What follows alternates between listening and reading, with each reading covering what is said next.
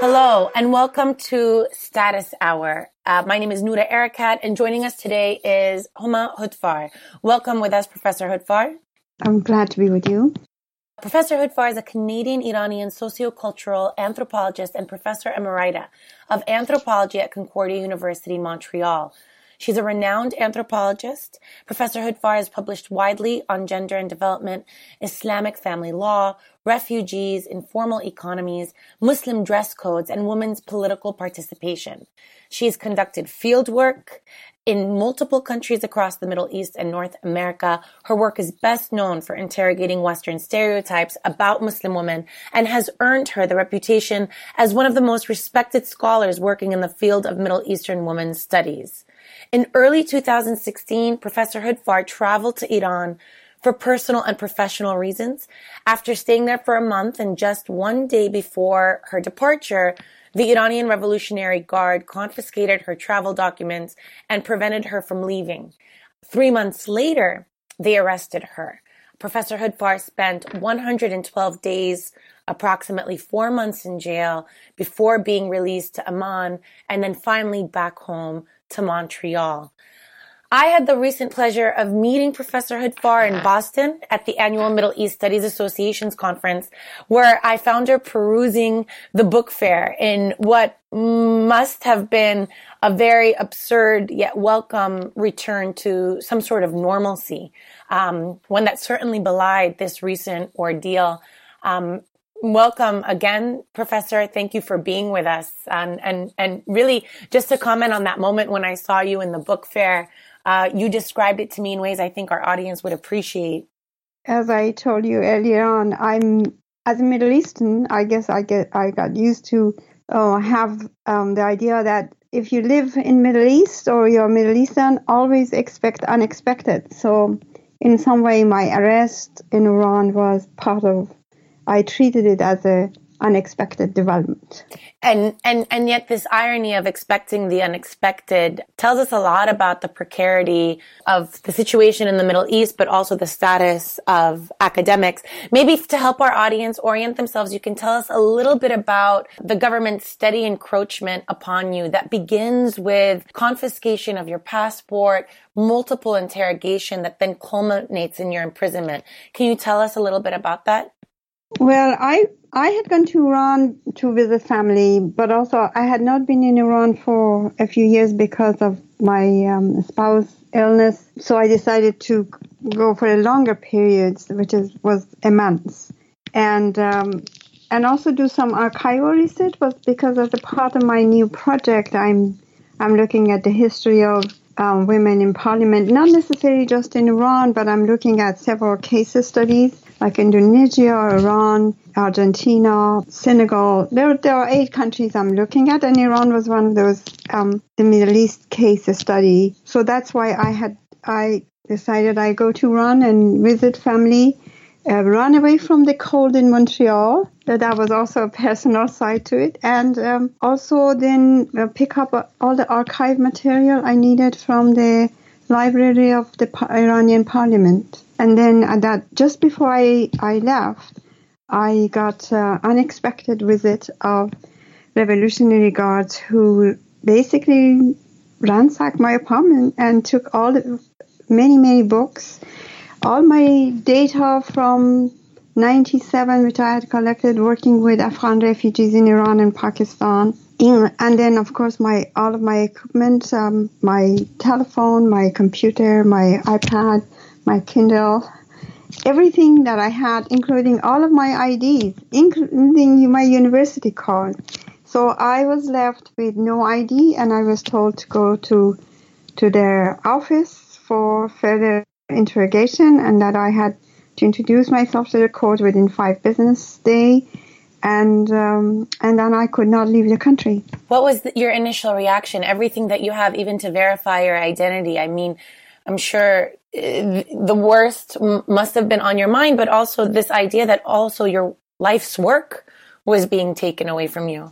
Yes, I mean, I initially I was a bit shocked, but I knew that sometimes they confiscate passports of scholars if they are leaving the country or if when they are entering in the country.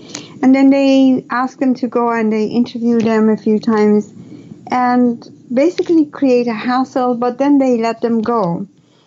But, but in, but I wasn't sure what was happening in those cases. Usually they don't come and confiscate your, um, equipment or take your books and data, which in, in my case they did. But I was also, what concerned me a little bit more was the way they picked up. For instance, when they came across my book on hijab in North America, they just threw it on one side. When they came amongst my book um, bookshelf, they came across a flag, a Palestinian flag, because my spouse was very much active on on the question of Palestinian. They just asked me, "What is this?" And I, they didn't recognize it, which all the uh, work and talk they do about Palestinians, they didn't recognize Palestinian flag. So I had to say it's a Palestinian flag, and then they throw it on one side. So it was they only picked up things that they thought they can use to make a file for me, and that that worried me because I knew they're not after knowing um, what I was doing, but after making a file. But I kind of told myself maybe this is just the people who collect the material and they're used to this kind of picking up things. But then the next day I was, the next three, four days I went for interrogation and finally caught and I was then released on bail for a couple of months. After which they finally, they increased the bail to the sum that they knew I could not, my family couldn't afford in Iran and since I said I didn't have the bail, they said, okay, then you have to go to prison. So they took me from the court right away to prison without even informing my lawyer. On paper, they told me that I can have my, I should come with a lawyer, but when the lawyer was not even permitted to enter into the court building, never mind in the courtroom. And so in this way, I was being held in, in Evin prison and I had days days after days of interrogation. Can you describe just the ordeal? I think for most people, interrogation is such a sterile term, right? It's a, well, obviously they're going to question you. And yet, on many levels, this interrogation of you wasn't simply to collect information, but intended to, to break your spirit in many ways. Can you describe um, some of that to us and, and implications of it? Interrogation in, in, in this context is that they want to make a file and they want you to say or write that you have you have been in, engaged. In my case, I have been engaged in collaborating with foreign state against the Islamic Republic. And their their excuse was that uh, they actually had lost. I have to um, give a little background. Um, in Iran, we have the the state is made up two different, um, the broadly two different uh, sides. There's the elected body, which is government and president and the ministers, and non-elected body, which is the supreme leader, Revolutionary Guard, um, uh, radio and television, which are the uh, the monopoly of the uh, the non-elected, police force, and also judiciary. So these are non-elected body, and so they tend to be hardline conservatives. They don't want to normalize their relationship with the, with other countries, and they don't actually. To them, democracy is a dirty word. They don't they don't believe in democracy or the voice of people because they believe the supreme leader is the representative of God on earth so, and um, so, in this is an ideological um, situation. So they had uh, they had lost the election very badly in, uh, in which was the parliamentary election for which I, um, for the first time I was in Iran. I had never been in Iran in um, for any election. This was the 11th parliamentary election.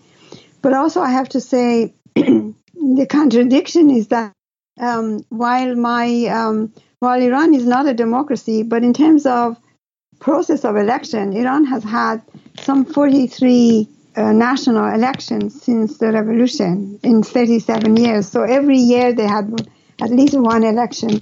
Um, and uh, but in recent time, the conservative uh, candidates the hardline candidates have lost. They lost the presidency uh, three years ago. Then they lo- then they they lost the nuclear deal that they didn't want to sign, but uh, there was a um, uh, force. Um, it was a pressure from the public, but also from from the economy. They they had to agree with the nuclear deal, and then they lost the election for which I was in Iran badly.